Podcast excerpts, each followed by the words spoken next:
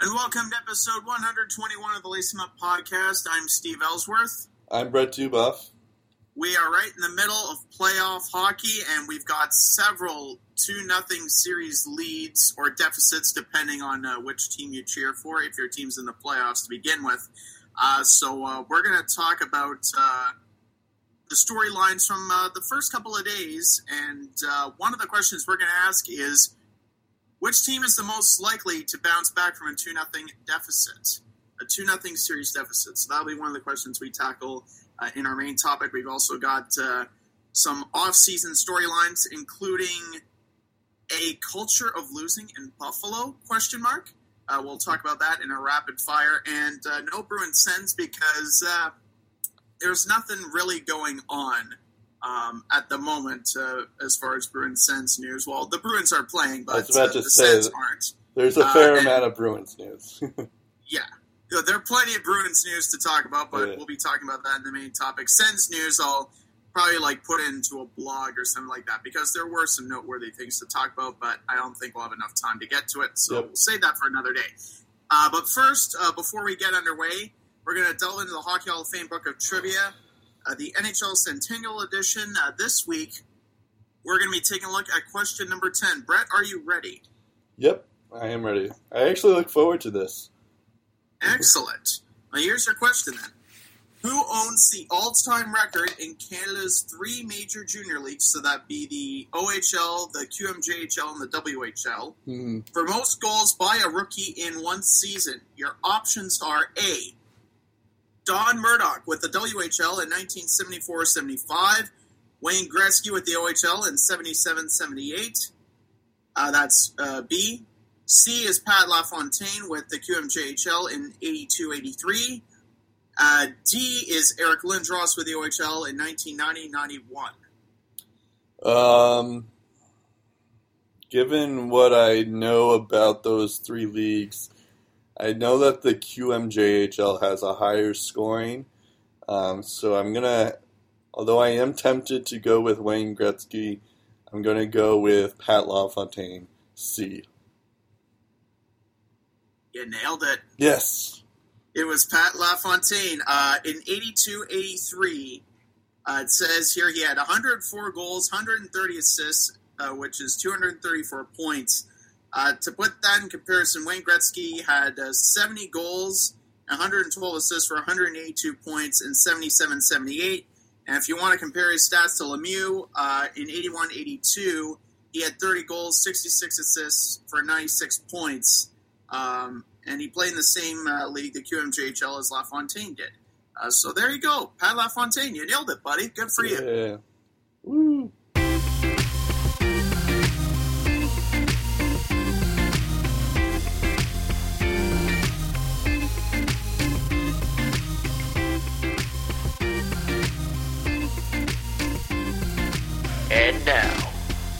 It's time to lace 'em up. Here's Brett and Steve. Yeah, the uh, I guess that, that was like one of uh, the few that I've gotten right. I think. Uh, yeah, I think it's your third or fourth, right? Oh, I thought it was Uh, my it's- second. Uh, all right. No, I think you've gotten at least two. At Okay, least two. At least two. So um, we have a couple of things to talk about early on in the first um, in the first round of the playoffs to start the show. Um, just an FYI, we're doing this at seven on Saturday, so we've already we're we're doing this in the middle, of, or at the I guess at the beginning of the Winnipeg Minnesota game and the Columbus Washington game. Um, and then I guess Vegas. and- Correction, uh, 7 o'clock on Sunday. You said Saturday. Oh, yeah, I meant Sunday. Um, and Yeah. also the Golden Knights and the Kings play as well. So we don't know the scores of those games and the final things, but just an FYI before we get started. Um, that's why we are not talking about that. Um, but we're just assuming we're going from what we know. So uh, we have a list of questions here about um, um, a couple of things um, to help us out in terms of it answering the, um, you know, recapping the so far the last four days of this um, you know, the playoffs. Um, and I guess we can just get going on it. And then we have some other news stories uh, just in ca- that we might not get to um, within these things. So we'll see. Um, so let's go with the first question: Is the biggest surprise um, so far um, in the first round? So uh, let's start. I have a I have one uh, idea here, but let's go with you first, uh, Steve. Okay. Uh, to me, it's been the performance of two particular NHL teams, and these two teams don't really have the playoff pedigree compared to like a Nashville or a Los Angeles or Mm. Pittsburgh or Anaheim, but they're playing like they've been there before, and they're simply owning the moment. Uh, the first team is the Winnipeg Jets. Um, I don't know if you're watching uh, Game One, Brett, but uh, the Jets were up one nothing Yep. and Minnesota scores twice to take a two to one lead. A young and inex- inexperienced team might not recover from that, but they keep plugging away. They get two goals to take the lead in the third period, and they get the win.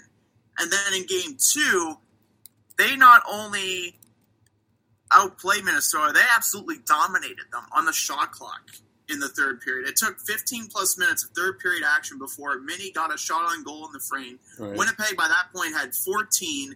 They end up with a 17 to 3 shot clock advantage in the final 20. They're able to pad their lead and they prevail 4 to 1. And on top of that, the two guys who are credited with the game winning goals were trade deadline acquisitions. Joe Morrow being the hero in game 1, Paul Stastny being the hero in game 2. The second team that crosses my mind is Vegas, and what they're doing is more impressive to me because they played a tight game 1 and were able to sit on a one goal lead against a team with so much Stanley Cup playoff experience, and not only so much Stanley Cup playoff experience, but this team has won two Stanley Cups this decade, and that would be the LA Kings. And I was even more amazed in Game Two when they outplay Los Angeles in the overtime sessions, like thirteen to seven shot clock advantage for Vegas in the first overtime, several ten bell cracks against Jonathan Quick. They get over fifty shots on goal the entire game, and they end up getting the OT winner in double OT thanks to Erik Haula. These two teams might be new to the playoffs, but they're playing relentless hockey, and I love it. Well, and, and in Vegas's case, they aren't even, um, you know, uh, you know, this is their first year. They haven't even been in the playoffs before. Yeah, this is their Yeah. first playoff uh, series, first uh, OT win in the Yeah. playoffs. They weren't even a team before that. Um, my answer here is actually, I mean, I guess it's somewhat shocking because I thought the Anaheim. I mean, I guess this would count more towards the biggest disappointment that we have in the next question, but um, I guess the uh, the uh, Anaheim Ducks lost their first two home games to the San Jose Sharks. I think it's more surprising that the Sharks are doing so well compared to the Anaheim Ducks. Uh, they got you know the the Sharks shut out um, the Ducks in the first game, um, and then it was a little bit closer in the second game, but it seemed like the Sharks just had it going on. Uh, Martin Jones has been incredible. He has you know he has a shutout as I just mentioned, and he only has given up two goals. Um, he has a 964 save percentage. Of course, this is only in two games, but that's still uh, pretty impressive. And um, you're talking about free, you know, uh, trade deadline guys. Evander Kane, I was totally wrong with that. I thought that was a terrible trade for them, but it turns out he's like their best player, really, um, at the moment. Um, and he has two goals at the moment. Um, uh, you know, he started. I think he uh, he got a goal in both ga- the first goal in both games um, to Yeah, he start off. actually got two goals in his first playoff game as well. And Gibson was making some 10 bell saves there, so it's not like San Jose Yeah. was just getting fluke chances. They were getting Right. legit scoring chances. Yeah, and I think that's the more surprising part. I mean, I guess that like, uh, like Gibson, I knew was going to be really good, um, because but like without Gibson there, I don't think it's it would have been as close. The second game, at least, that game would have been like ten nothing, um, without Gibson, or you know, 10-2, I guess, because they did score. But like, um, you know, uh, so Gibson has kind of gotten them into it, but it's really just their whole, you know, the the whole skating team hasn't been as good.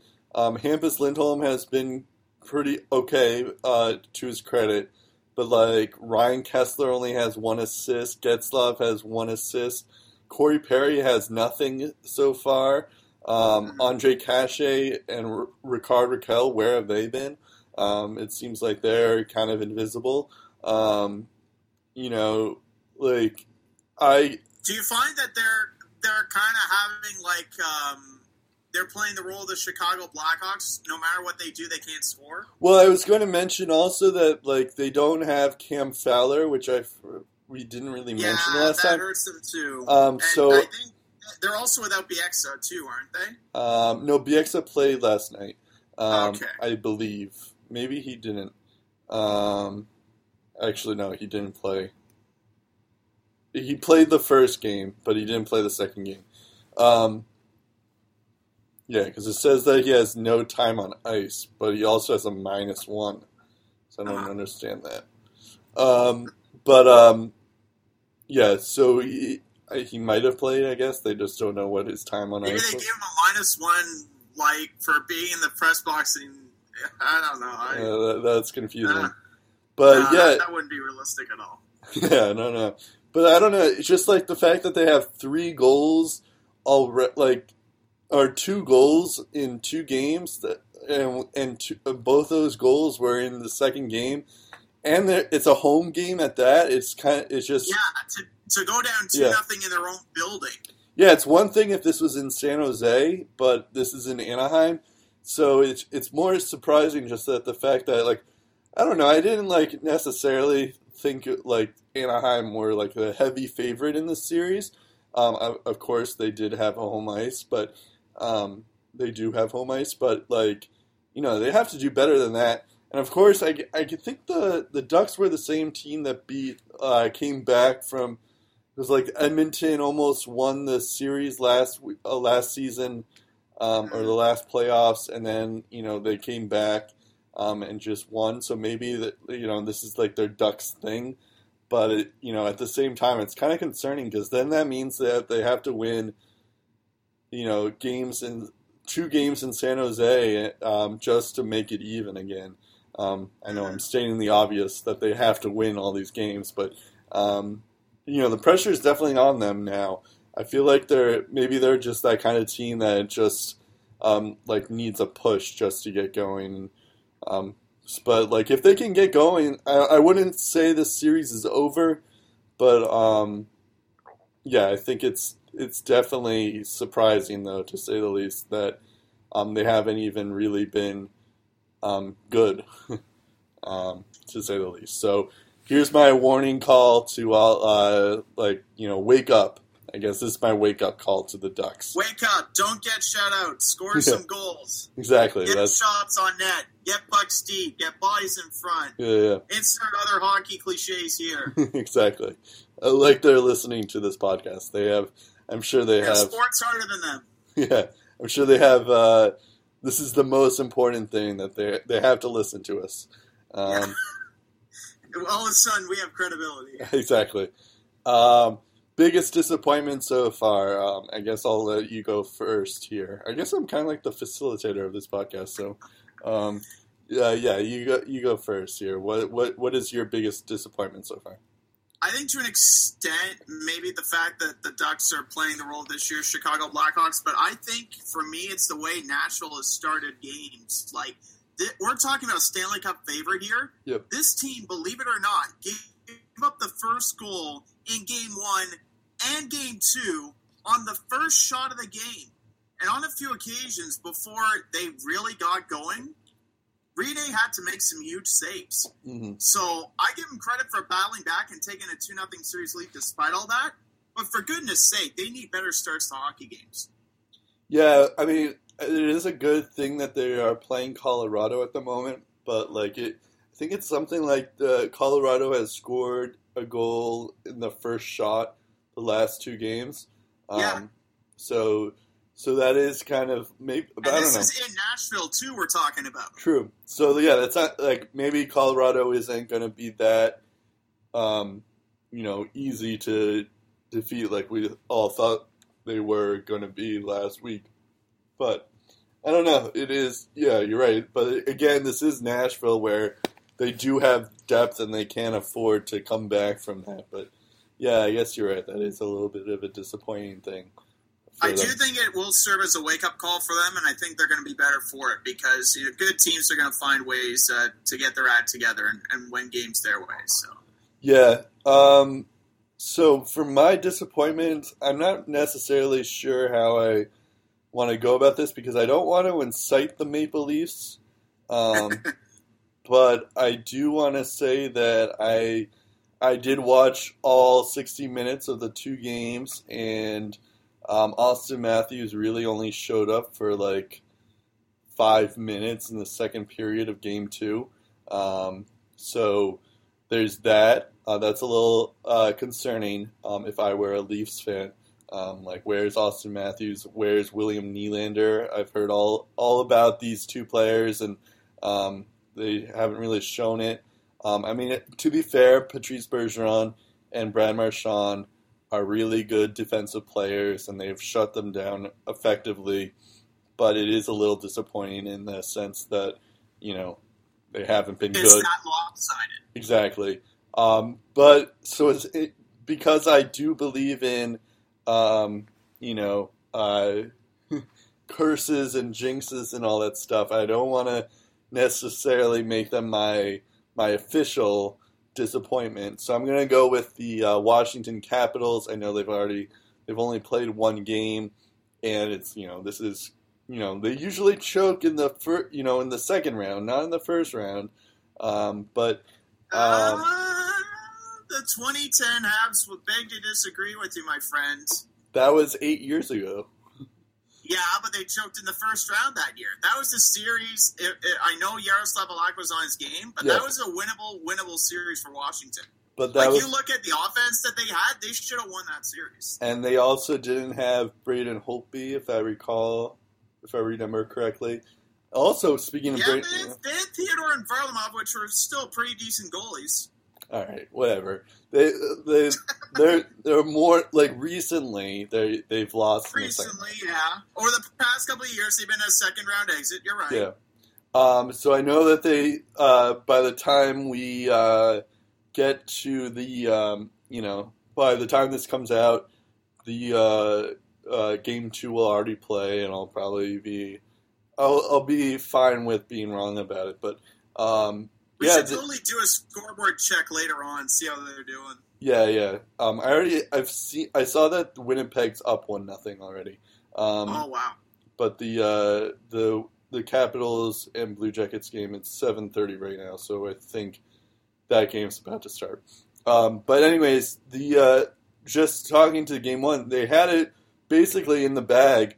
Um, you know, they scored early on in the first period. Kuznetsov gets these two goals, um, and then and then they kind of like coast for a bit, and then you know, then slowly Alexander Wennberg scores in the second. Then you have Thomas Vanek who ties it, and then you're like, uh, and then uh, Devante Smith Pelly comes in and scores it ahead, and then you're like, all right, so maybe you know Columbus has some fight, but you're like, all right, but you know Washington's got this, and then all of a sudden Seth Jones scores um, to tie things up late in the in the third.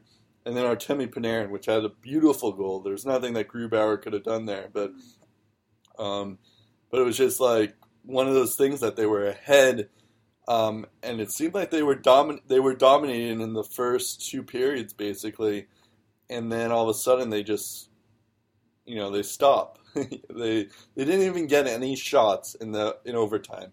Um, which is you know which is crazy. Although I guess Columbus only had two shots in overtime, but um, but still, you know, you would you would think that Washington um, should be consistent throughout the periods.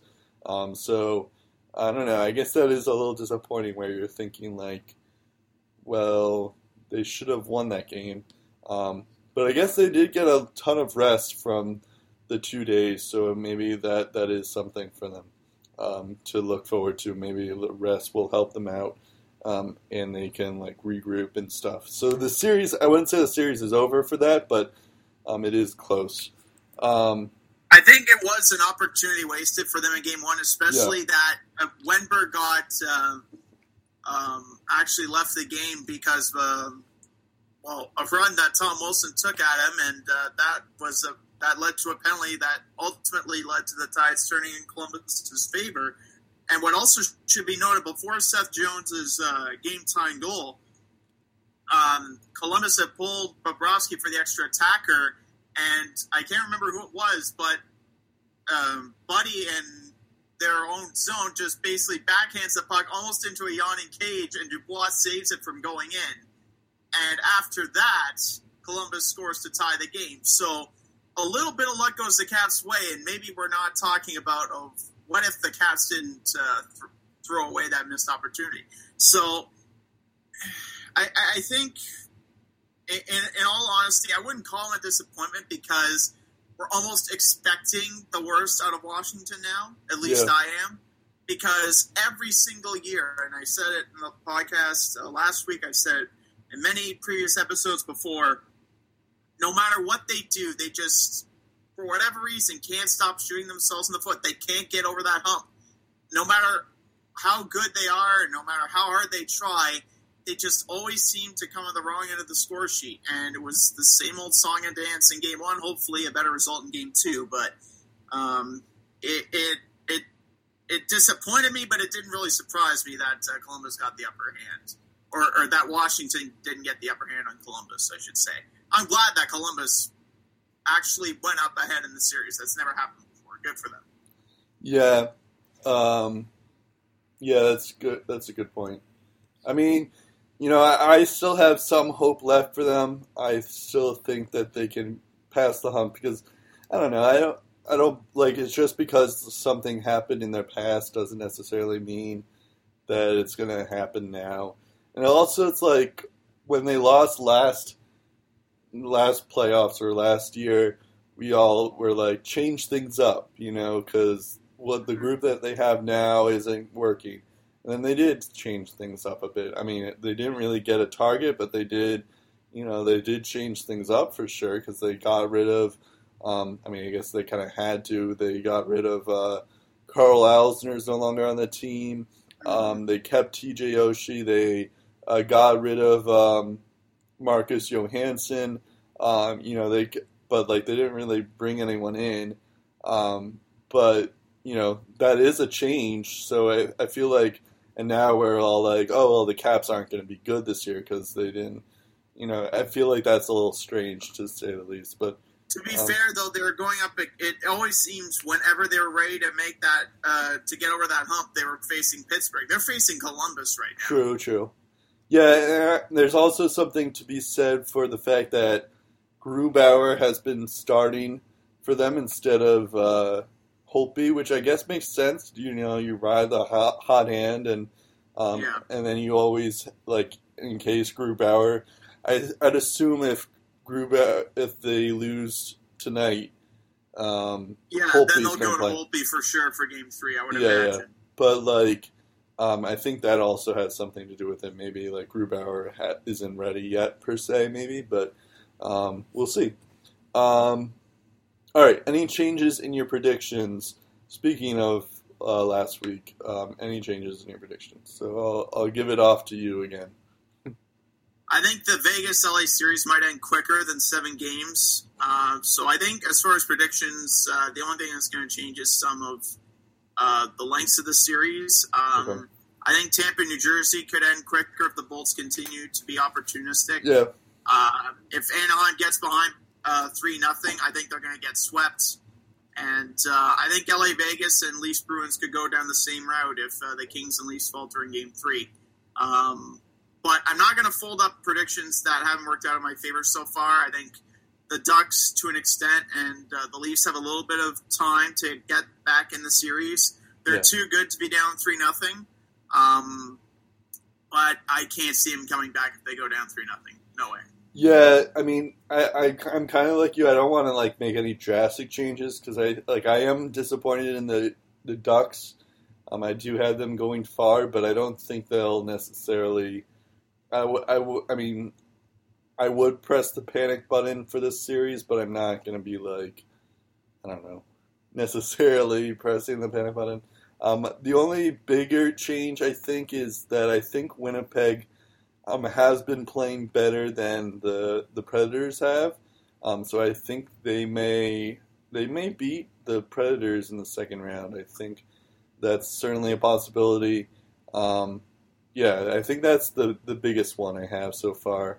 Um, and as they say, uh, series isn't over until or things don't get serious until the home team loses in a game. So, um, and unless you're Anaheim, uh, then theoretically, if if that uh, works out, you're fine. Exactly. I mean, Because and Washington, the Ducks have lost twice at home. and Washington, and Philly as well. So, Right, Um, that's true too. Yes. um, so yeah, that's going to be a weird series, the Pittsburgh Philly um, series. But we'll get to that in a in a bit. Um, yeah, so I think those are the only big changes um, I have in mind. Also, the Golden Knights look pretty good, so they may go far as well. We'll see. Um, of the teams that are down to nothing, which are the most likely to come back, so these are the Devils, the Leafs, the Avalanche, the Wild, the Kings, and the Ducks. Um, again, the Caps are down by one, are only by one game, so we won't know. But um, we're just going to include those six um, instead. So the Devils, Leafs, Avalanche, Wild, Kings, and Ducks. So I think that's all the Western Conference teams and half of the um, Eastern Conference matchups. So um, yeah, I guess I'll I'll go to you. Um, what do what do you think? I doubt the Avs can bounce back against the Preds. I mean, they gave it their all to their credit in the first two games. They caused a bit of a scare in, in the early stages of both games. But once Nashville woke up, it was over. Like Yeah. all the Preds need is 25 to 30 minutes of quality hockey to beat these guys in games one and two. And Right. once they really get their act together and play a 60 minute game, um, Colorado's done. I think I think Colorado has enough to win at least one game, but I don't Yeah, think they'll be. I think one game for sure, but anything more than that would be kind of pushing it there. Yep, Although, although it would be nice to see. I get that. Uh, as far as New Jersey goes, the Bolts were shooting about 50% in period two of game two. They scored four times and chased Keith Kinkaid from the net. Um, I think Tampa, like I said, is too much for this team, so I don't think it's New Jersey. Um, and if New Jersey does come back, I think it's more Tampa lost than New Jersey won it. Um, I think for Minnesota, they need to take games three and four on home ice just to have a shot at winning the series. Uh, if they only get one game, the Jets are going to shut this thing down in five games instead Yep. of six. Uh, like they've won 11 straight at Bell MTS Place, dating back to March 2nd, which is absolutely astounding. And we saw how solid they were in games one and two. Buffalo, Bu- Buffalo was hitting everything that moved for crying out loud. And Mhm. just the atmosphere um, uh, of of uh, the Winnipeg whiteout, uh, if you will, and uh, just the fact that they were able to, as we mentioned before, uh, go up in front one nothing in Game Three. Like Yeah. uh, nothing seems to face this team right now, so I don't think it's going to be Minnesota. Um, Vegas has got a lot of momentum uh, after that OT win, so I don't think the LA Kings are going to do it. Like Alec Martinez played over 40 minutes in Game Two. They didn't have Drew Doughty. I can't see them bouncing back from that. Um, and I think the most likely would be Toronto Okay. because East were 10 minutes away in 2013 from erasing a 3 to 1 series deficit against Boston and advancing to round two. And in my opinion, this year's Leafs are better than that 2013 squad. And that Boston team they lost to ended up going to the finals that year. Yeah. Um, one thing that's going to have to change the Bruins can't be all over Mitch Marner because over the past two games they have, and they've succeeded in shutting him down. They've succeeded in shutting down Matthews and Nylander as well. Um, those three guys really need to be effective in order for at least have any shot of tying this series up at two, and they need to win games three and four at home uh, in in order just to make this a series. If if if they only get one, I think Boston ends up winning in five as well. Um, and I, to all the people who think, oh, the Leafs have played poorly, yeah, they've been outscored twelve to four in um, the first two games. They've had a lot of bad luck going against them as well. Like you look at game two, Casper Kapanen had a shorthanded breakaway Yeah, chance sure. go off the post. Moments later, the Bruins extend their lead on that same power play, and Nikita Zaitsev, probably the unluckiest person on the ice that night, he got caught chasing down Marchand. I wouldn't say goal. unlucky, He but- gets beat by DeBrusk on the second, and then the third banks off of him. Hmm. Like in this game of bounces, the Bruins have been getting pretty much all of them. So I don't think I, I while I do think the Leafs haven't played great, I think a little bit of luck has gone Boston's way as well. I wouldn't say it's luck um, per se. Zaitsev hasn't been exactly great in the defensive end, especially in the last game, as you just mentioned. I wouldn't But call that, that. particular on that particular sequence, I wouldn't call that luck, though. I mean, I don't know. I, th- I feel like that was just you know the Bruins have just outplayed them these past two seasons, these past two games. Um, however, I'm not going to say that this series is over because, like I just said, they haven't lost a home game yet. So um, I wouldn't say it's necessarily like that. Um, and I think you know the, the Bruins are just just have been better defensively than the Leafs have been um, all throughout this series. So I think um, that's that's just shown the di- that's been the big difference so far. Um, And they where- also won the special teams battle too, which is Yeah. huge. and and the Bruins have more depth than the Leafs do at the moment as well.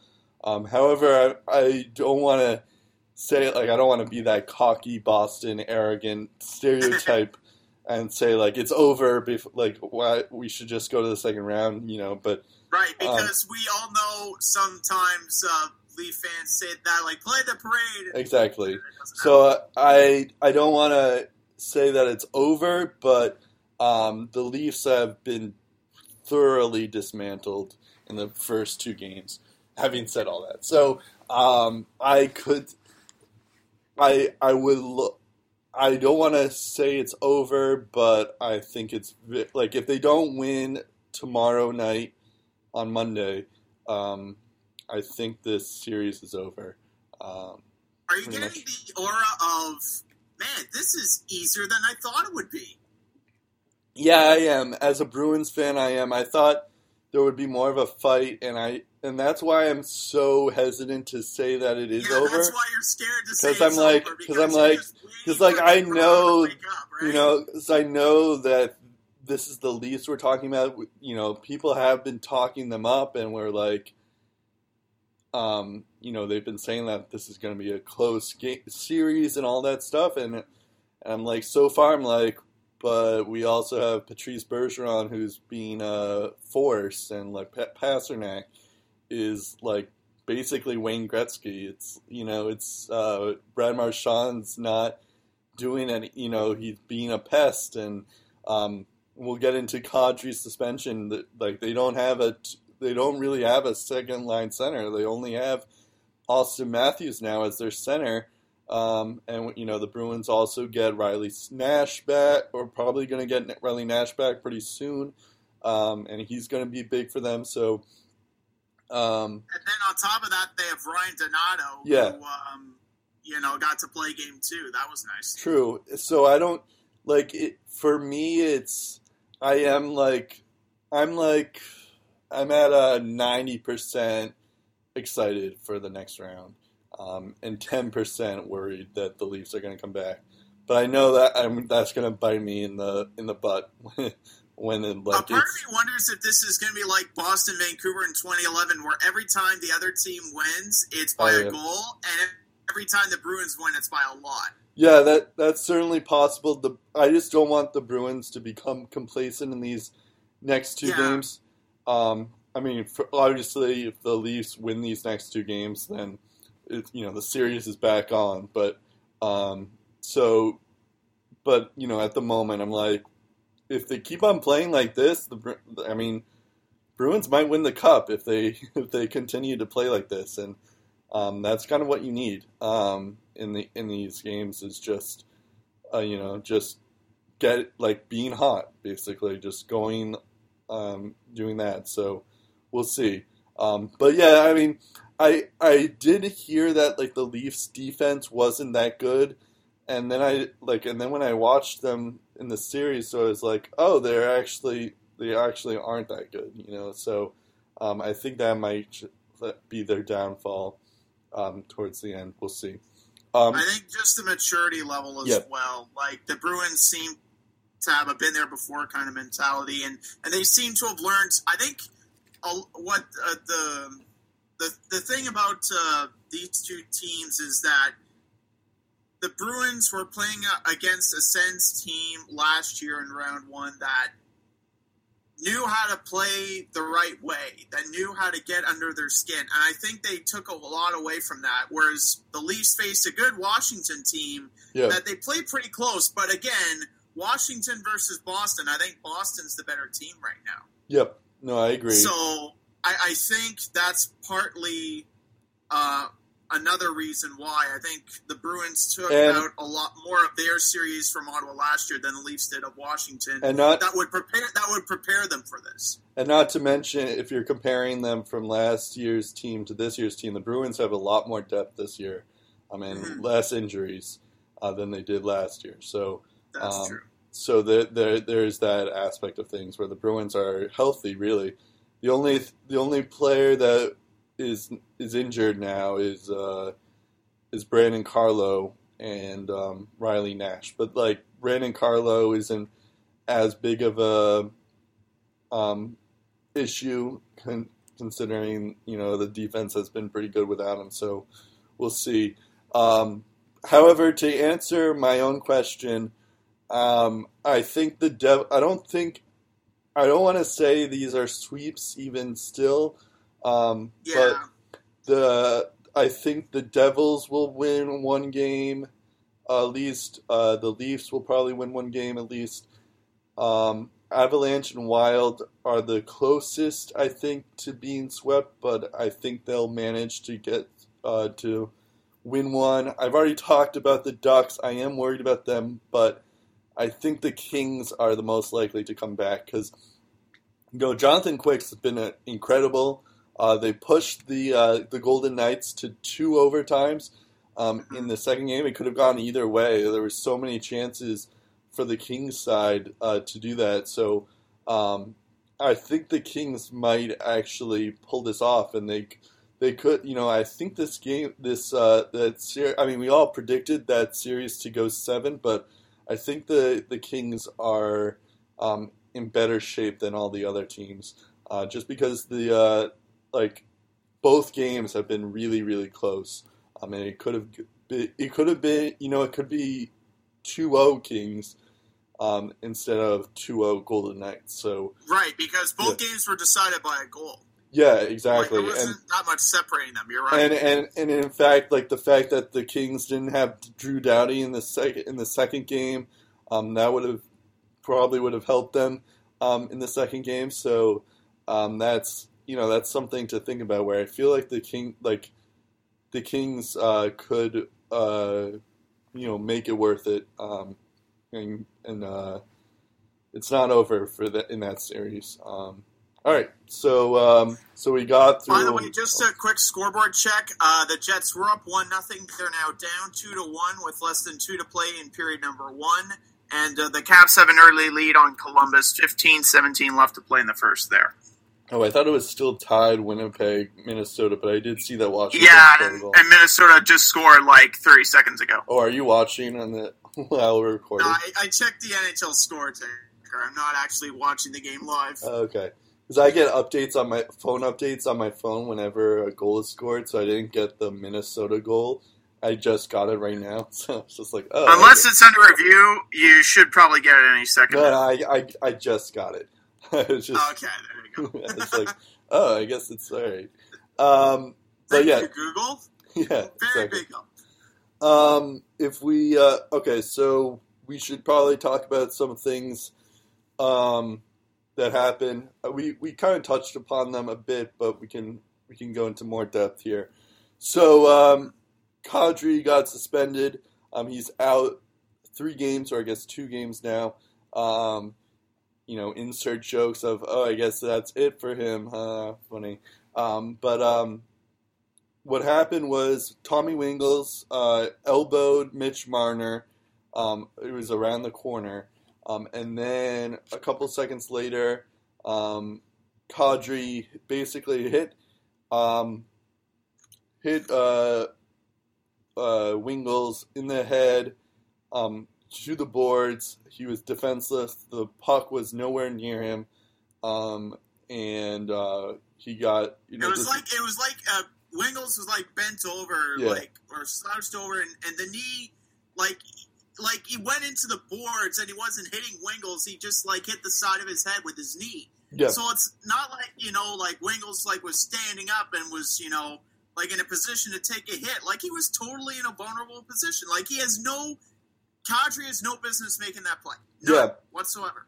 Um, what did annoy me is all these Leafs fans came out and saying how Wingels uh, should have been penalized and Kadri was only doing it to protect his teammate and stuff. And it was just like, yeah, sure. I mean, I guess Wing- Wingels should have been penalized for that elbow. That was a. You want to That was a clear penalty. teammate? Fight the guy. And that Drop too.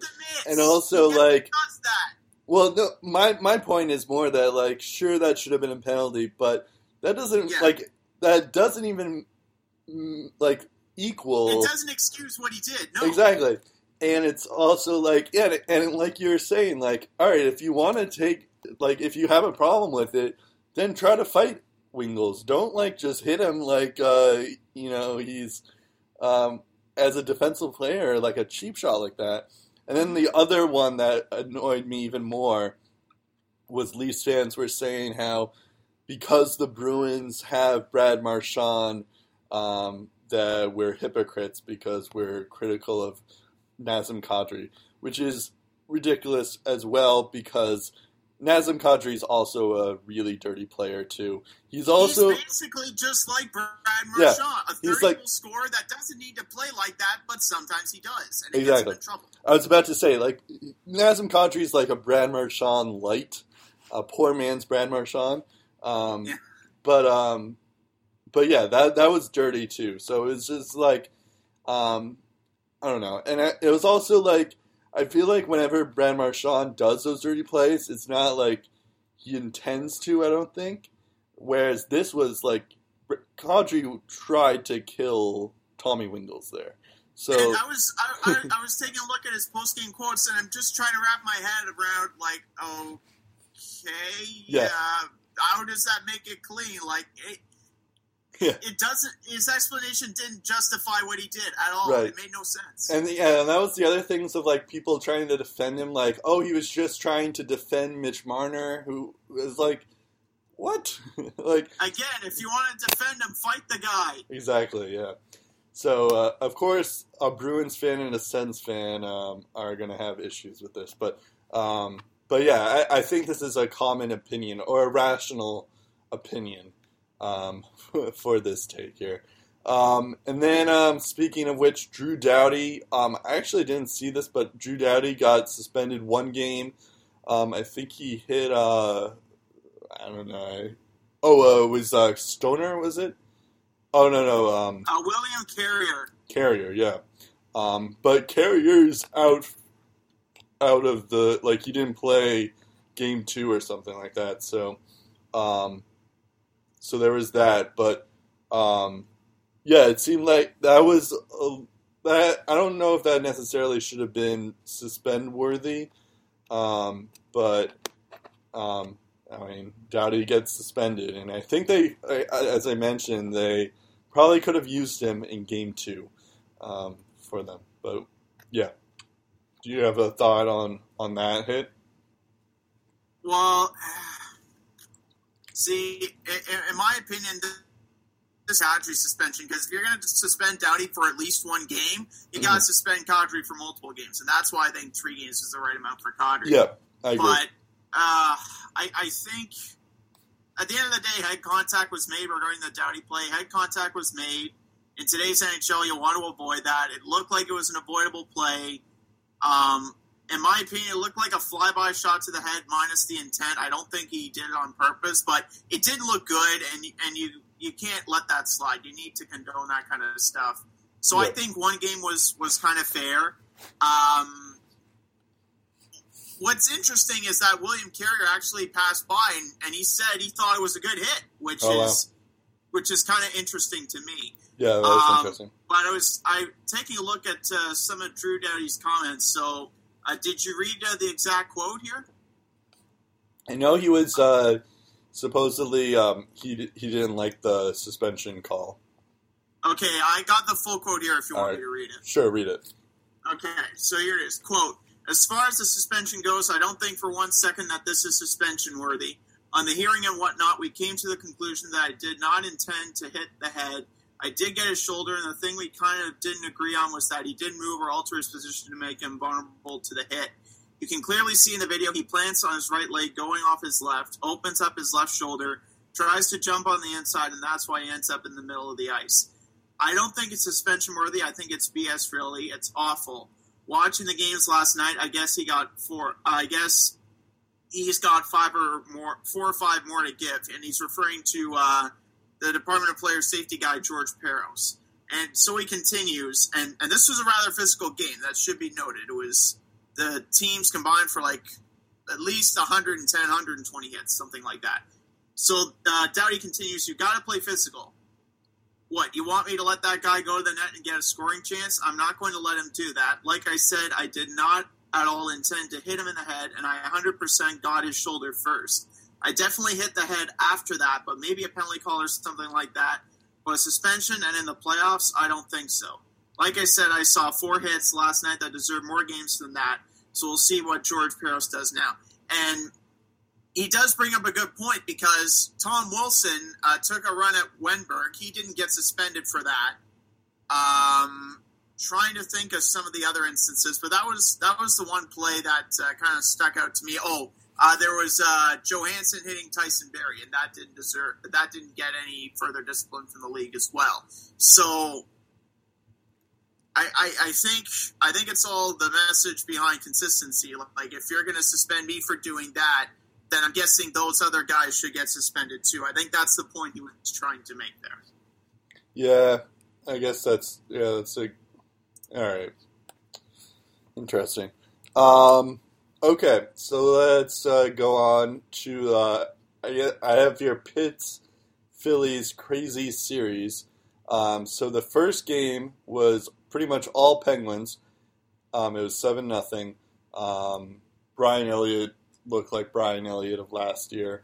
Um, and then game two was five one uh, Flyers, um, and Brian Elliott kind of looked pretty well, pretty good. You look like Brian Elliott from two or three years ago. Exactly. And then um, and then game three happened where it's five one Penguins, um, and Brian Elliott went back to looking like Brian Elliott um, of last year. So um, yeah, this is a kind of an interesting series. Um, also, uh, Matt Murray uh, ended his he had a shutout streak of three games uh, because he had a shutout in the Stanley Cup Finals. Uh, you know, the last two games in the Stanley Cup Finals, and then he uh, shut out the Flyers in Game One. So he had like a shutout streak of like 200 minutes or something like that. Um, so so that's kudos to him for doing that. It, he's definitely a uh, you know he shows up during the during the playoffs for sure. Um, you know, It, obviously, I think it ended at like 225 minutes and however many seconds. yeah. I guess that, that's an understatement to say that he shows up in the playoffs. The guy Yeah. has two cups already. Um, but yeah, it, it's um, it is an interesting because like I, I just remember thinking after game one where it's like, oh, the Flyers are done. Like, of course they don't have goalies anymore, and you know their defense stinks. And then and then the next game they score, uh, you know, then they score five goals against the Penguins. I'm like, all right, Well, so not, maybe not only did they maybe this is score five goals, keep in mind that Matt Murray Yeah. um, had a 1.69 GAA and a 939 save percentage at PPG Paints Arena in postseason play, along with a 14 and 2 record. Yeah. And you look at uh, Elliott's performance or his eight games, like 0 and 7, GAA over 4, save percentage around 850. Like, it's it's clearly, obviously, going to go Pittsburgh's way, and then it doesn't. Right. Yeah. It's also um, like uh, Sean. Uh, who was it? I think it was Sean Couturier had a really nice assist to uh, Nolan Patrick, um, and that was nice. There was Crosby had a couple of Crosby had a hat trick in the first game, um, including one where he uh, he hits it off uh, in the midair, which is just like I mean, this is like the second time he's done it. Um, or the third, I think. It's you know, it's it's funny. Like I was thinking about this. Is if this was like any other player, this would be like the talk of the town, even today. If they did, but since it's like Crosby, it's like, oh, all right. What what else can you do? It's, and it's and it's Crosby against Philadelphia, yeah. and he's done. He's burned Philly so many times in his career. The Flyers fans are just like, please don't remind us again. Right, like, we right. know how good he is. He reminds us every time he's out there. No, I know, but like, like, imagine if this was like, I don't know. I'm trying to think of a good example. Like, if this was like, if this was Patrik Laine, or if this was, um, um, if uh, Artemi Panarin did that, I feel like people would talk about that a lot. Um, but um, Right. you know, Well, like, you see it from you see it from Crosby so so often. You're just like, eh, yeah, exactly. just just Crosby being Crosby. And that just shows more about how much of a legend Crosby is uh, Yeah. than than anything. Um, I also I, I said that Nolan Patrick scored. Um, also, Nico Hischier scored um, on Saturday as well. Um, so this was I, I found this stat out here. For only the fourth time in NHL history, the top two picks from the last draft have scored in the same playoff year. So Hischier and Patrick this year in 2018, Turgeon and Shanahan in 1998, Kluzak and Bellows in 1983, and Hawerchuk and Smith in 1982. So, um, so that's kind of cool that like both Nolan Patrick and Nico are in the playoffs to begin with um, in their rookie year. Um, and they're able. I mean, I guess it partially. I mean, it, I was kind of surprised that this was like the first time in, or like this is like it doesn't happen more often. But then when I started to think about it, I guess like if you're one, if you're drafted one and two, it's even hard to even make it to the playoffs. So, um, you know, the Flyers barely like were uh, like you know almost made the playoffs last year, and it was kind of a miracle that they even got the second pick in the in the lottery. So there is something to that, but um, but it was just, like the Devils, I guess. uh, It just shows that the Devils were able to make playoffs, and this kind of thing can happen. Um, so I thought that was kind of a cool stat. Um, speaking of Patrik Laine, I did mention him a bit. Um, he was he was picked number t- uh, second overall uh, a couple years ago, um, or two years ago. Uh, he uh, during the end of game two, during one of his goals, he played. Um, he taunts the Wild bench by playing the violin with his stick, um, like you know, like kind of like he's sawing his hand. Um, I love this. It's I, I feel like we need like the NHL has been uh, one of the biggest problems with the NHL is they don't really have a ton of personality guys. Um, and Patrik Laine, um, that was kind of like a like, and you know, it's all about like respect for other players, and you know that's fine, but uh, that's also boring at the same time. So I, I just love the fact that he um, he plays this violin, kind of like calling it like it over. Um, it was kind of like just in front of the Wild's bench, and like I think the Wild uh, did retaliate at the end of the game. Um, they did start like a brawl, but I think that was just um, throughout. But like you know, it's it's just an awesome thing to see. Um, I just wanted to give credit to uh, Patrik Laine for being uh, for being one of the best like personalities now um, in the league.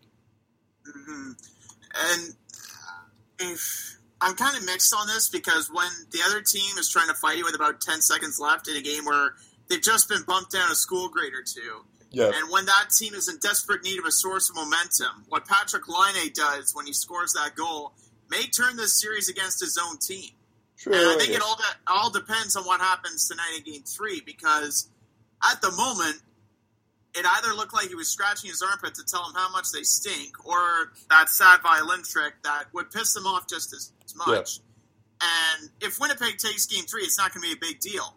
But if Minnesota takes Game Three and turns the series around, it could be a TSN turning point of the series. So I, I admire his creativity, but you know, if if there's like a time and a place, if it's, I would have rather, I would have been okay with it 100 percent if it was Game Four, when it was just like we're up four to one and there's nothing you can do about it. The series is going to be over in a couple of minutes. Yeah. Enjoy it. Yeah, I guess that's fair. I don't know. I I, I kind of I just like the fact that he it's like a taunting someone, but apparently. you, you said you said there was a connection to this, right? Yeah, I was about to say that uh, apparently he was he was asked about this post game, and he said that it was uh, like Mikko Koivu used to do it um, to teams in a um, in uh, for like when they were on Finland. So he was doing it as a tribute to Mikko Koivu, who happens to be on the Wild. Um, but like, I mean, that is kind of cool in its own way. Like in the opposite way, like oh, you're doing it for a tribute for a guy who's in the But if you ask you any of the the other guys and they don't know, yeah. then they're just saying, "Oh yeah."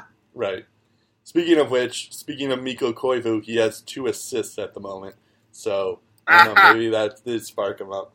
Um, the uh, all right, let's go to um, all right. We're we're kind of fast for time here. Uh, the Golden Knights Kings second overtime. It was the most.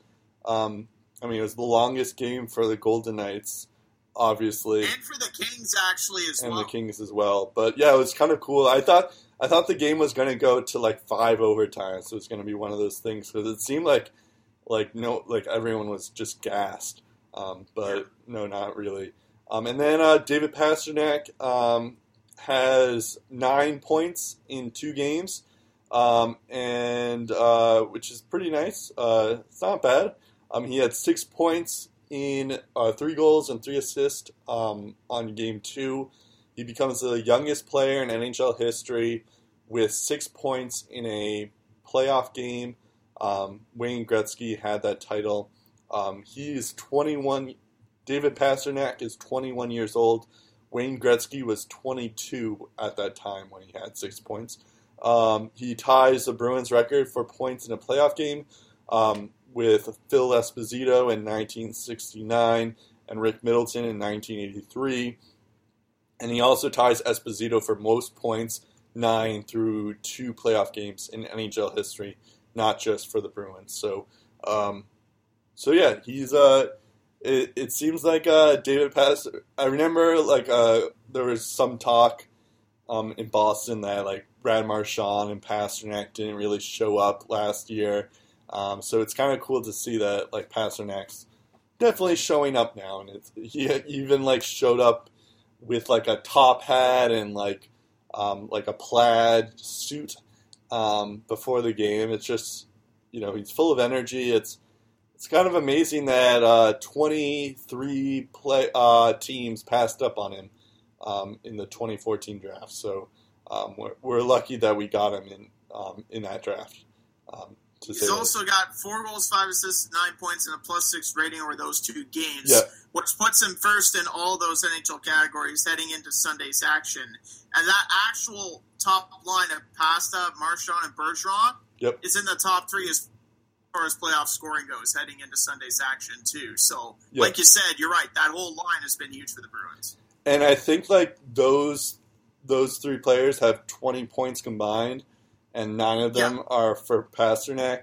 Um, it's just um, and like Bergeron and Marchand have kind of shut down Auston Matthews um, on the other end. Um, so that's that's just uh, it's just amazing to see that. This is like it's, I remember we did like a top line, top three line, top lines in the NHL episode early on in the season. Um, I didn't mention the the Bergeron, Marchand, Pastrnak line. Uh, you didn't even mention them in your top five, um, but I did put them in the top three. I think this solidifies them as the top one line um, in the league. Um, Def- definitely adds to the argument, and also you can't forget Marchand's ability to, uh, to like I, I don't know if seduce the other team is the right word Oh, yeah, because he was apparently getting into it with Komarov whether he wanted Yeah, to yeah. be a part of it or I not. think- So, I think he was only doing it because uh, apparently, like Komarov was trying to get Marchand to like fight back and get, force him to do a penalty. Um, so, so there was, uh, but then Marchand did the same thing for Leo Komarov. It is kind of funny, like this is what happens when two pests try to mess with each other. Um, well, so- and he actually did it before. He early in the Yeah, yeah, season did the exactly. same thing to Komarov. I thought that, yeah, exactly. That's kind of funny. Um, rapid fire. We have to do this really, really quick because we're Yeah. in an hour now. But um, Alain Vigneault is officially fired. I thought this was kind of they should have done this, you know, in January, but I guess they just called it a lost season and figured why not just you know like let him go through this entire season and then fire him, but. Um, it was still, I still felt like they should have fired him early on in the season, just so that they like they couldn't call it a lost season per se. Um, but um, yeah, at the same time, I guess it's not a shock per se, but I think uh, Vigneault will probably get a job somewhere. Um, I'm just not sh- necessarily sure where. Uh, by the way, it leads me to uh, a little bet, a little wager that we made. Oh, yeah. Um, so I predicted um, back in November, December of 2017 that Claude Julien would be kicked out of Montreal before Alain Vigneault would be dismissed by the Rangers. Uh, Brett, you went the other way, uh, and your suspicions were confirmed last Saturday following uh, the Rangers season finale. So, as a result, I will now have to say something positive about the team out of the big four leagues that I despise most. Actually, the team in the whole entire world that I despise more than any other, and that would be the New York Yankees, a Oh, team that I'm sure you hate just as much as I do. Yeah, I probably would have chosen the Yankees as well if I lost that bet. Maybe the So- Canadians. I don't know. Either Yeah. or. Yeah, up there for sure. Um, so I, I have to say one good thing about the Yankees now. Uh, so my compliment is that I'm amazed as to how they find the money every single year to afford some of Major League Baseball's finest. Like I honestly don't know how they do it. They're always attracting big name talent for a lot of money. They've been doing it for so long. Yeah. Um, and I'm just waiting for the day they finally run out of cash, and it just doesn't seem to be happening anytime soon. So, um, Although you could say the in same. In my opinion, you must have a lot of dedication, a lot of cash to maintain that reputation. So, kudos to Yankee ownership for that. You could say the same for the Red Sox too. But uh, Yeah. I can't tell if you're being sarcastic or not because it feels No, like no, no, I'm well, I'm I'm being genuine. Kind of not, but I kind of am. no, I'm joking. But yeah, it's uh, it is true. Um, Now, uh, I did. taking a look at uh, Vigneault's future, like it, it's going to be interesting because, like, Yeah, there's a lot of head coaching uncertainties, but I, I think there there are some spots where he could be good. The fact that the Rangers are in rebuild mode right now, it doesn't entirely surprise me why they make a move like this, uh, especially if they thought there was like a Bruce Cassidy out there. yeah, And I'm, I think we all know what we're talking about. The type of coach that knows how to utilize the veterans with the young players and will do Right, it right. well. Um, the Or one Gerard difference Gallant. is the Rangers aren't the Bruins. Like Lundqvist is older than Rask. Yep. Zuccarello Hayes and Namestnikov aren't as dominant as Pasta Marchand and Bergeron. And while Spooner has elevated his game upon arrival, he and Jimmy Vesey still have some growing to do right. and their defense is very young as well. So I can see someone like DJ Smith landing a job, but do I expect similar results to what we've seen in Boston over the past eighteen months? Highly doubt it. Well, I don't. I don't think you can really compare it to that um, because it's it's just a little bit different. But um, because I think it depends on. I don't know. People people forget that the Rangers have the Lightning's pick and the Bruins pick in the first round. So and their own pick. So they have three first round picks, and at least and it looks like the Bruins and the Lightning will probably play in the second round. So you have like at least a guaranteed uh, pick in the twenties. Um, so like I don't know, they, they could they could have a a nice youth system there. Um, the only reason why I feel like it's a little different from the Bruins is just because all the prospect guys were already there, and he built a rapport with, you know, Cassidy built a rapport with all those guys in the AHL already. So there is that difference, but um, yeah, I, I don't. I mean, I think the Rangers are a couple years away. Um, I know that Kevin Shattenkirk was injured for most of the part, most of the season, so that may have something. You know, they'll get him back, and he'll be healthy next year. So it could be like something like a Colorado Avalanche type situation, where like this season is just a lost season, and then next year they can come back and be actually uh, pretty good. Um, but we'll see what they do in the offseason, I think. I know uh, Lindy what's, Ruff. what's, what's also kind of interesting is how they approach their assistant coaches because Yeah. uh, before Vigneault was actually dismissed, uh, he, he thought that without a doubt he was going to return, and that he thought one of the strongest assets of the organization is the coaching staff and the experience that it brought. Right. But clearly, experience wasn't enough to save him from the axe. So it makes you think that Lindy Ruff and Scott Arniel are safe as well. True. So like they, they could be in it going in a different direction with their assistant coaches. Who knows? Yeah, that's a good point. I don't. I hope they don't pick up Lindy Ruff. Um, yeah, because you essentially Yeah. like why would you fire Vigneault for a guy with the same kind of veteran experience as Vigneault? and who doesn't like and also like Lindy Ruff is known for not having being good on the defensive side of things. So um, and that's what the Rangers would need um, in this sense. So they need a guy who um, who can be good on the defensive side of things, and I don't think Lindy Ruff would be the guy um, for them. Uh, Ken Hitchcock uh, officially retired, um, and so now the Dallas Stars also have a vacancy um, in their coaching position.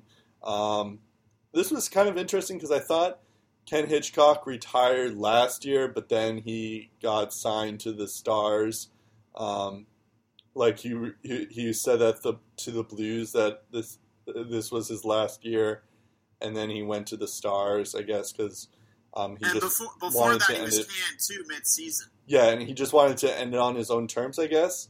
Um, Yeah. So there, there may have been something to that, but um, I guess it's not too surprising considering what happened. Um, he may have been fired already, um, just because you know the the Stars basically uh, choked um, at the end of there. So um, yeah, we'll see uh, how that goes.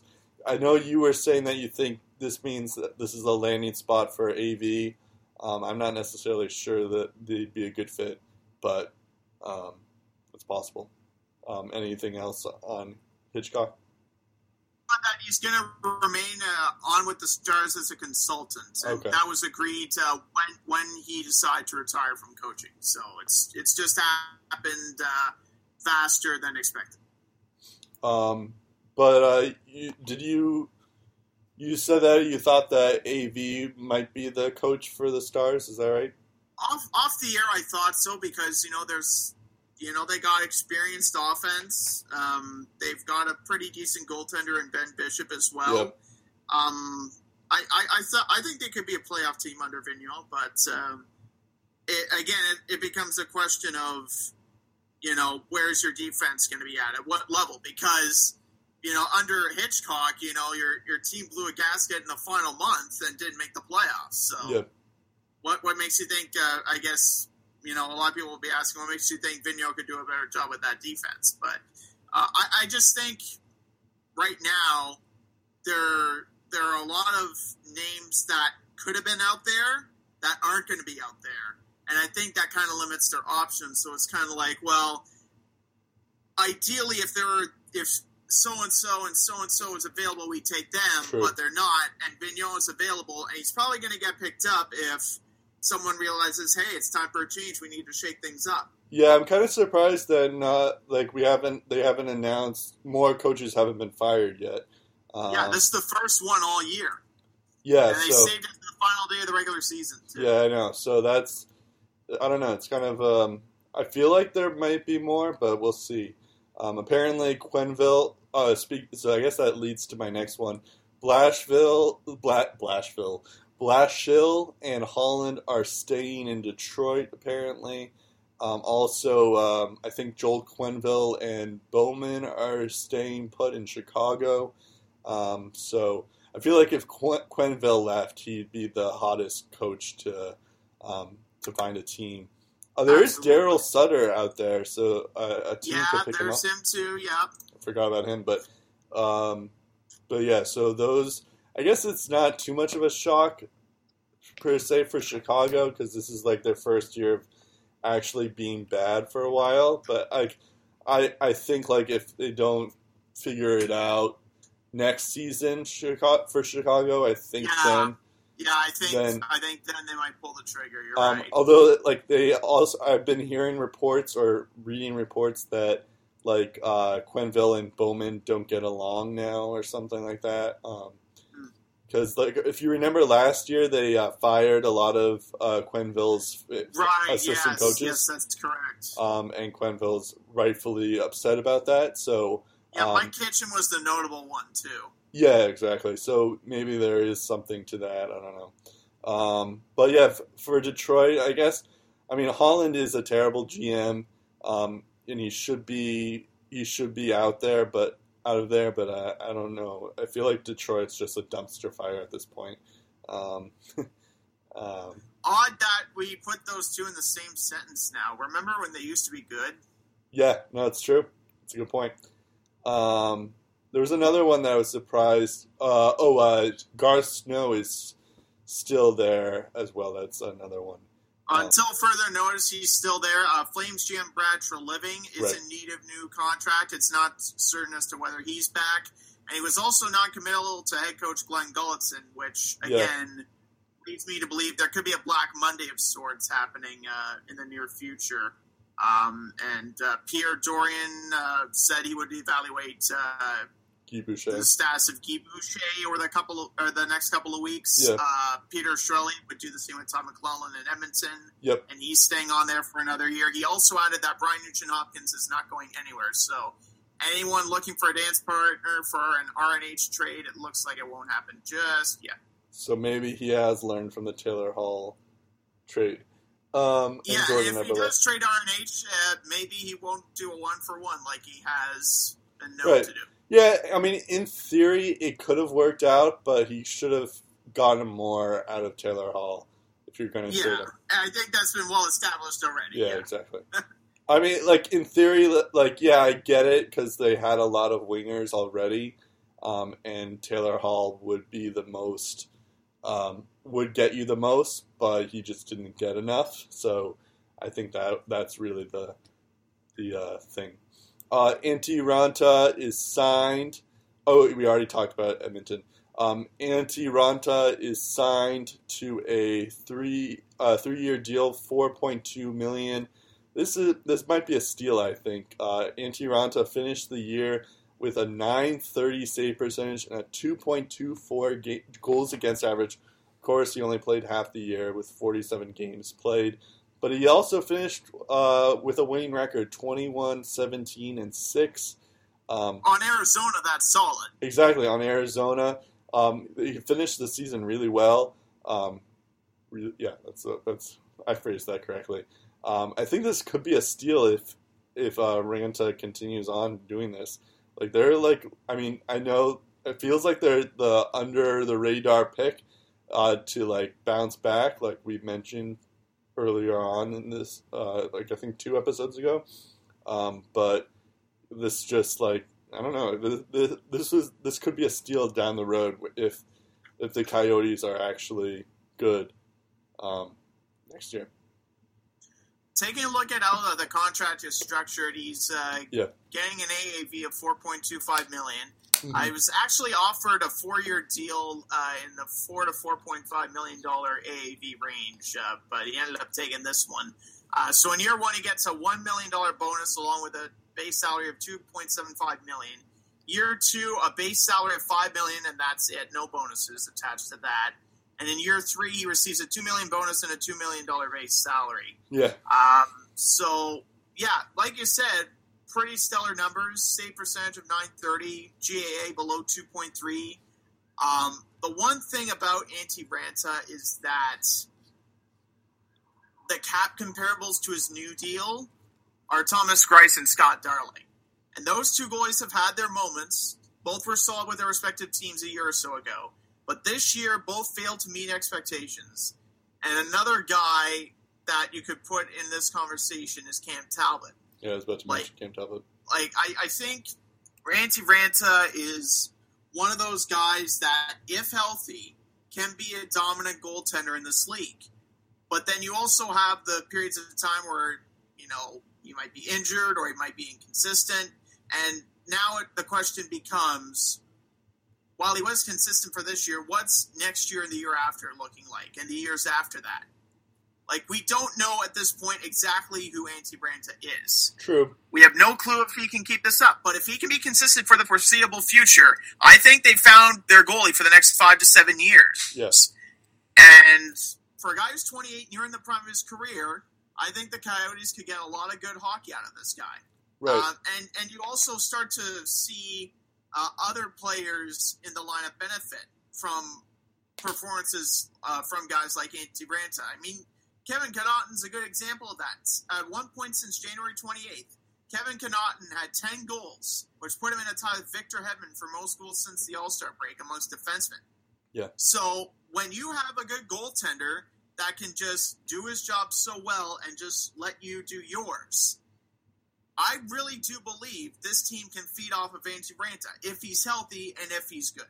Yeah, I agree with that. And um, I, I saw this quote that uh, OEL was saying that if uh, he's going to the World Championships uh, this season because he doesn't think he thinks that he'll be playing for the Coyotes during this time next year, so he doesn't know how long, how many t- more times he can go to these cha- tournament championships um, because he thinks the Coyotes are going to be making the playoffs every year. Um, And so- for a pending UFA, that's that's huge. right? Exactly. Yeah. Uh, yeah, expe- especially for a guy like OEL. I think he has two more years left, uh, kind of like a Carlson or Doughty situation. Um, but uh, it looks like he uh, he likes where the team is headed. Um, I'm not sure you can say the same for Carlson. Um, Which is, you know, four or five months ago, they, Yeah. OEL was the kind of guy that we're talking about. oh, Okay, Trading, where is he going to go now? Well, I think th- I thought the Coyotes were always going to say like he was always off the table, like they were never going to actually trade him. Um, but I don't know. We'll see. Uh, we have to I go on though. There, there's some tires being kicked, but Yeah. it appears that if there if that was the case, it's put on the back burner now, which is good. Um, Ryan. Uh, so speaking of teams to turn it around, uh, Ryan O'Reilly made some news um, at his like the presser, like the uh, I forget the exact The season-ending press conference where they probably clean out their lockers or something yeah, yeah like that. cleaning day or something like that. Um, Yeah, so- garbage day, I think is what they call it. So he asked, um, he was kind of asked about the season, um, and he says it, it's crept into all of our games. Yeah, it's disappointing. It's sad. Um, I feel throughout the year I've lost the love of the game multiple times and just need to get back to it because it's eating myself up and eats the other guys up too. Um, he's saying that the Sabres have adopted this mindset of being okay with losing. Um, it's kind of, I mean, if I were the Sabres, I remember like last year thinking about like being the Sabres, and you look at like the Toronto Maple Leafs and the Edmonton Oilers making the playoffs, and they were on the same trajectory as them. Um, and then like this year, when you see the, the Golden Knights and um, you know even like uh, the Devils and the Flyers, they make it in, or the Lightning, you know, like teams that were so, or the Avalanche, like teams that were so bad last year and then they make it in this year.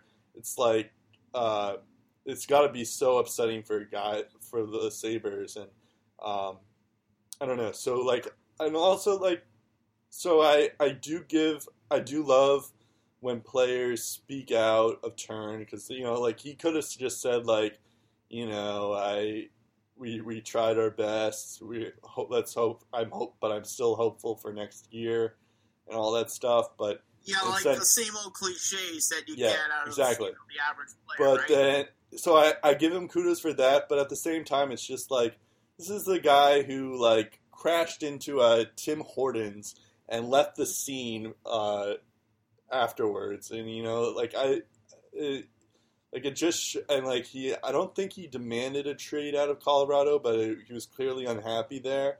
Um, so that like this is your captain, it's kind of like a strange um, choice to be a captain for your team when this is a guy who like doesn't really can't really deal with adversity well.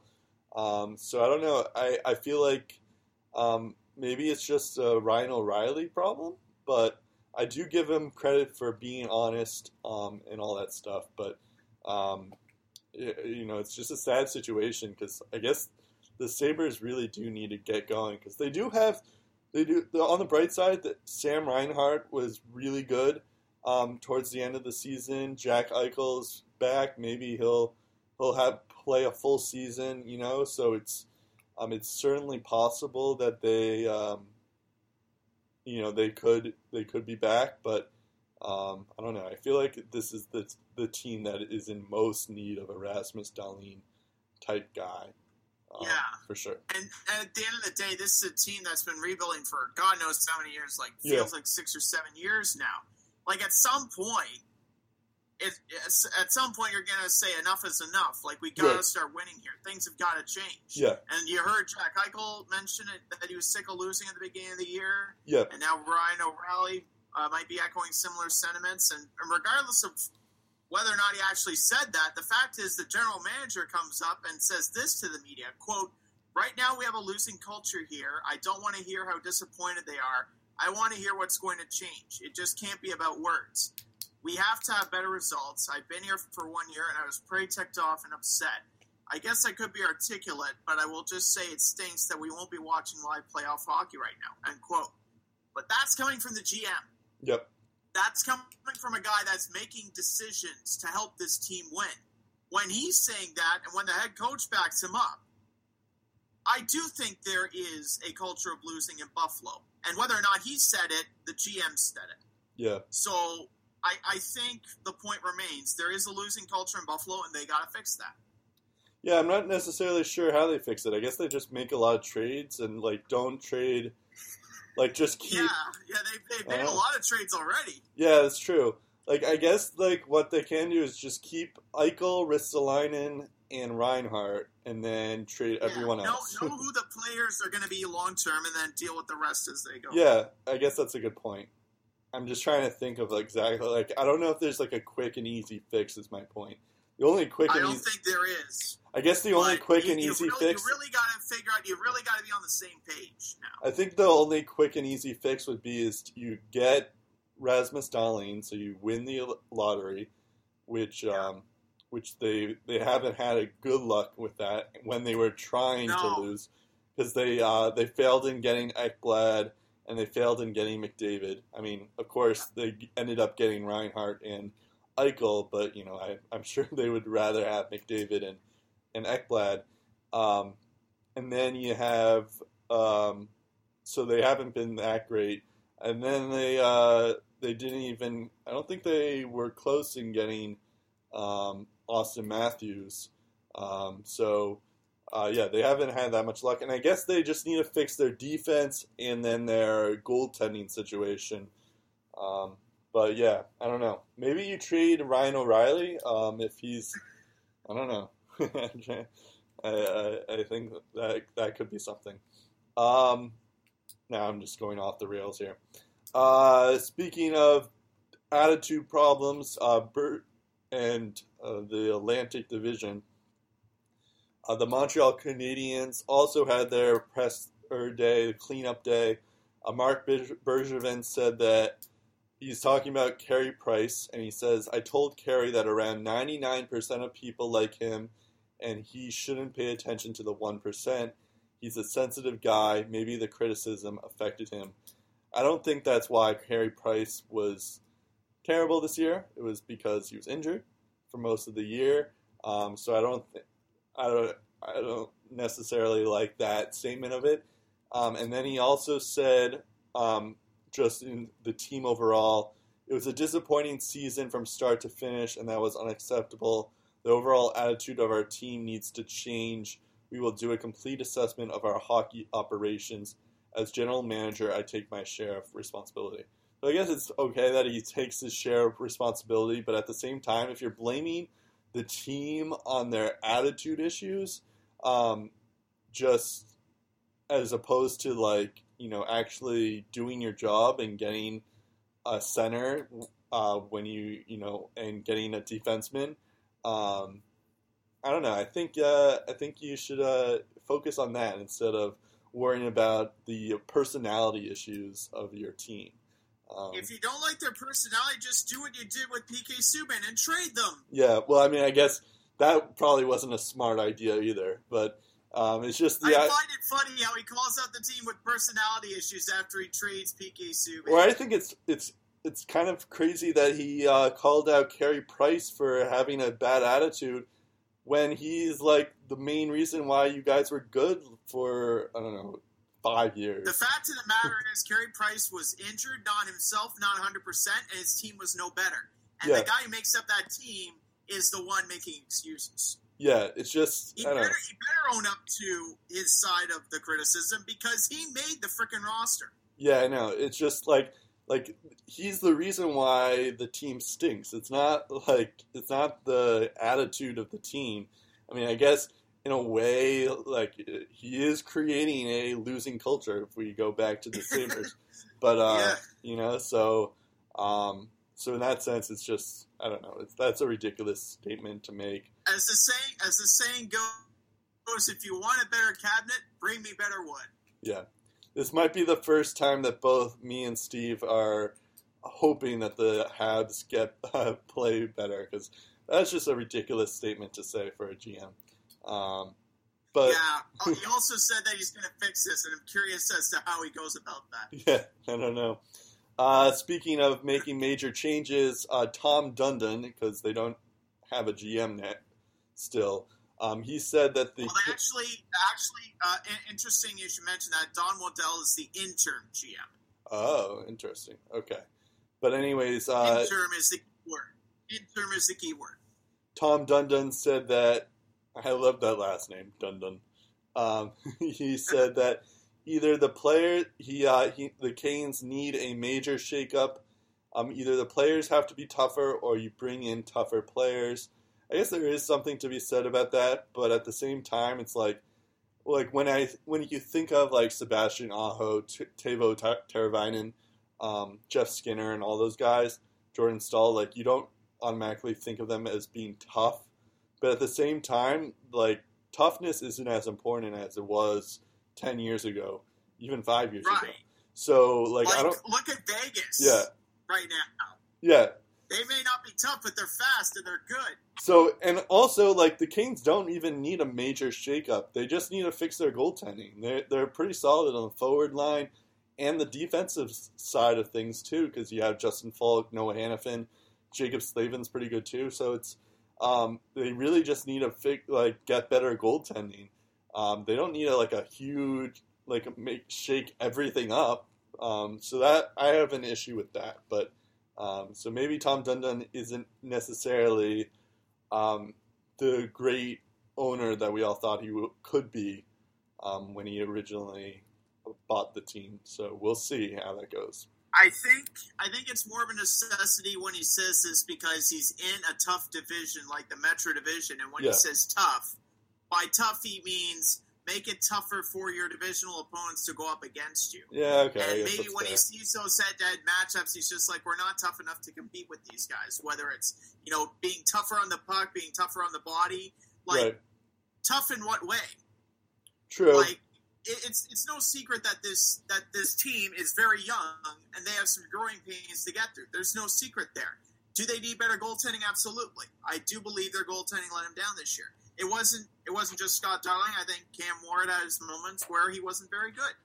But yeah. I think this is a learning experience, and, and you've got to a, a, adapt and add in certain areas where you're not, where you think it could be better. But it's honestly really tough to compete in this division, and I think True. the Hurricanes, in that sense, uh, kind of have a case of bad luck because you can only do so much to improve your team. Like you're not going to turn into a Pittsburgh overnight.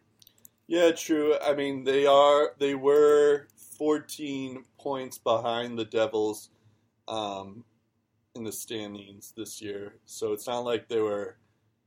I don't know, I, like they were so far out, but of the and playoff- there was a point this year they were in the playoff spot too. Yeah, it- but uh, yeah, I was about to say like they they were pretty cool in the playoff push through for the most of the season.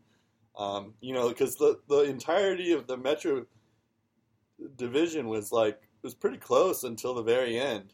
Um, you know, like you know the Islanders and the Rangers even had some push to them too, and um, you know, so it's kind of like I don't know. It could have. Carolina isn't a terrible team. I just don't like. They do definitely need better goaltending. Um, I just don't think you need a major shakeup. I guess is my point. Um, yeah, I think you do need to change some.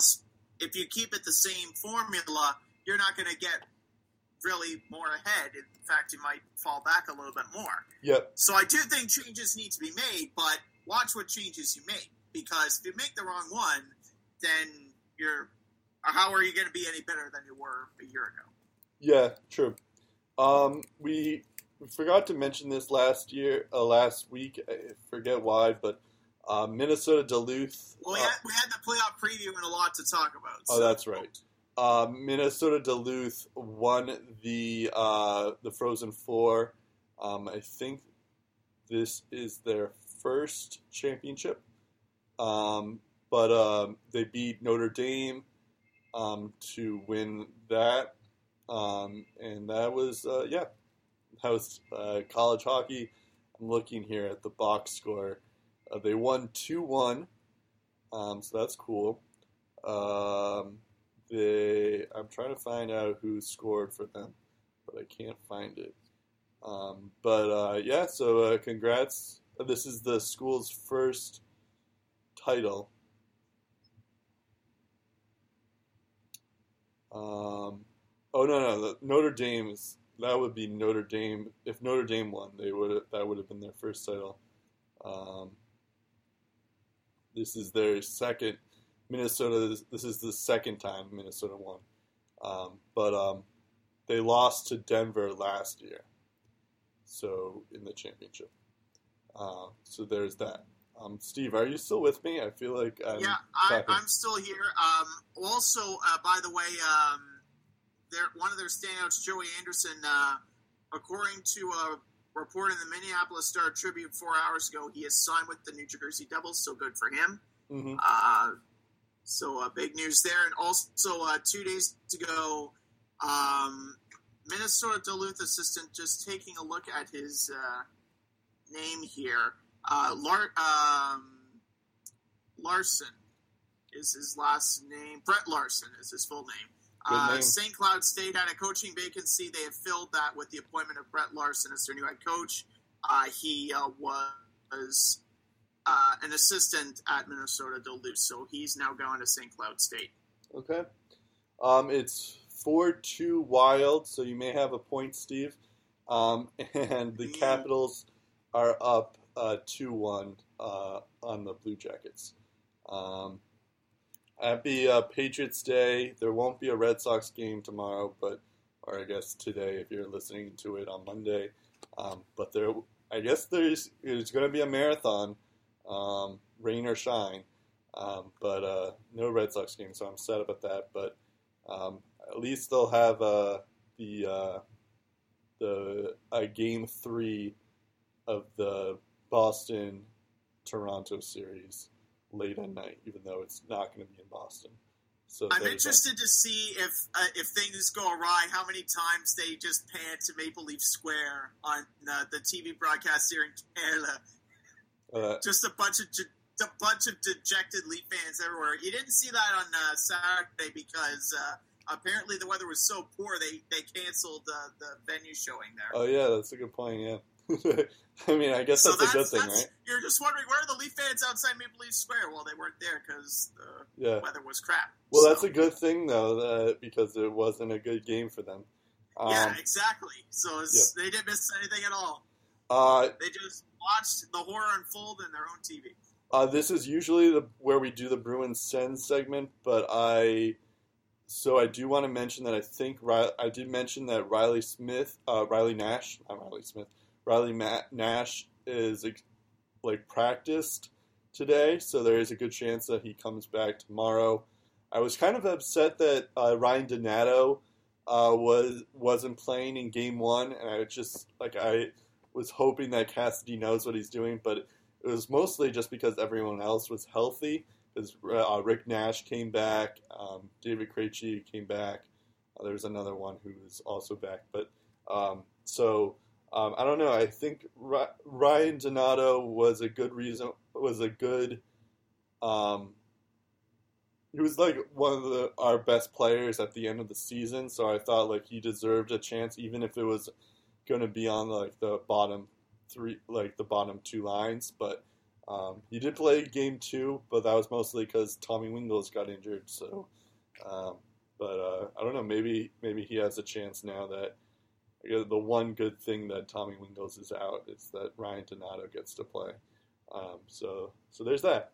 But um, I don't know. I, I if you want to do any quick Sens news, I don't know if it's if it's gonna be quick, but if you have any. Uh, well, I'm gonna be expanding on this. I'm gonna try maybe like record something, do a bit of like a solo rant, maybe Okay. try a couple of those and see how it goes. But uh, they did have uh, some town halls uh, about how to improve the fan experience. They talked about parking.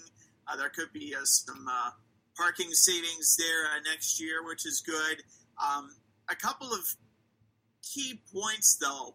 Um, one of the fans asked Pierre Dorion, the, the GM of the Sens, uh, if you don't know by now, uh, they asked him, uh, "Can you give us an assurance that you won't trade Karlsson on draft day?"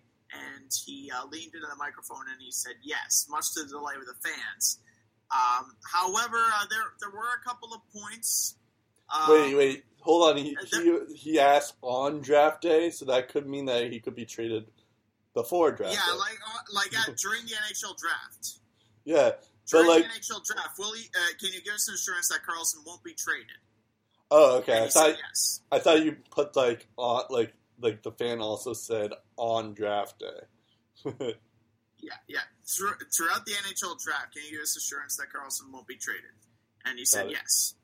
So uh, they also added that uh, Karlsson uh, would be given an eight-year offer by July 1st. Of course, if he's still with the team, and um, there was also uh, interesting comment from Melnyk about uh, the dollar signs for Karlsson's contract and uh, how they could be outgunned by certain teams. Like you have 365 days to sign the guy True. like at what point can you say you're being outgunned by somebody you know It's unless true. you can't afford it and uh, Right. there was also another point where uh, This feels like a setup though, because like they're like they're trying to say like, oh well, we offered Karlsson his contract, but like in case he like denies that, then he like you know what I mean, like then he like that gives a a turn for the fans to turn on Karlsson. It's like, oh well, he turned down a contract. Well, okay, well then so long, you know, kind of thing. and, and- and there was another part where where it's just like the whole accountability on on Melnyk's front like you you remember uh when he made those comments uh, during uh, you know the alumni game back in December Oh yeah, yeah, where uh, we're fighting day, fighting every day to sell a ticket honest to god that kind of thing right. And apparently, he goes on to say that was blown out of proportion by the media. It was on tape. How can you say it was blown out of proportion? Well, maybe it was it out of context? Is that what he meant? How can it be out of context if it was on tape? And they just report what was on tape. It's That's just true. like, no, I didn't say that, you know, word for word, you know? They, they, Well, they then- blew it out of proportion. Then maybe it's like out of context. That's what Yeah, well, I'm gonna defend him there. Maybe you, see, I think what he what he was trying to do in the in the heat of the moment, you know, especially with you know a bunch of fans, you know, looking at you and, and judging you from your past mistakes. Like like there was a one point where where Dorion asked the fans, "How many UFAs have left here?" And a, a fan blurts out, "What about Alfie?" And then Melnyk goes, "That's different. He wanted to go to Detroit." where you look at a transcript where it says Alfie or was Jason clearly Spezza, not shutting the door on the Sens. right? Like he was still open to going uh, What to about- staying in Ottawa. Well, like Jason Spezza, did anyone mention that? Yeah, I don't. I wasn't at the town hall, so I, I wasn't quite sure if anyone mentioned Spezza, but one mentioned, uh, one fan mentioned Alfie, and then Okay. Melnyk responded to that by saying he wanted to go to Detroit. That's different, and then boos erupted from the crowd. So he was. Like he was trying to save face. I a part of me believes he was trying to save face. Yeah. So, I mean, I guess there is like that aspect of things where he is at least like communicating with the fans. But yeah, yeah, you're and. I give him full credit for that. Absolutely, Yeah, yeah. I give him full credit for staying there, taking the questions and all that. But but there are just some parts where it's just like, what's so bad about owning up to something if you messed up? Right, right. That's being accountable. That's being an owner. That's being a human being. Is being accountable to stuff that maybe you should have handled better. And Yeah, I'm not saying that he did anything wrong, but I'm just saying if you did something wrong, then then own up to it. And just I don't know. There was there's some piece of evidence that I, I think he just like tossed under the rug. He's just like, okay, nothing to see here. yeah. I guess that's a good point. I, I, I don't know. May- Maybe it's just a perception of the fans. Like we just we just don't get it. But Yeah, anyway, so I'll, I'll tackle that in a in a future like solo rant, and also Okay. uh, talk about uh, the Humboldt Broncos as well on, on a future date, more in Sure. depth there as well. we'll do. Um, look forward to that. Um, all right, so our, I guess we can finish the show now. Uh, Lace 'em up is on Twitter. Uh, Steve has been really good on the Twitter sphere um, with Lace Up Podcast. Uh, check that out. Check that out there. Um, we also are on Facebook, Lace Them Up. Um, we're no longer on Fantrax Radio. I feel like I always have to say that. We're back on SoundCloud. Um, yeah, uh, that's. I think that's it. Um, I'm Brett Duboff. Happy, Steve Ellsworth. We'll talk again in episode 122 of the Lacing Up Podcast. enjoy the playoffs and uh, happy Patriots days for everyone who listens in Boston, Massachusetts, or Massachusetts.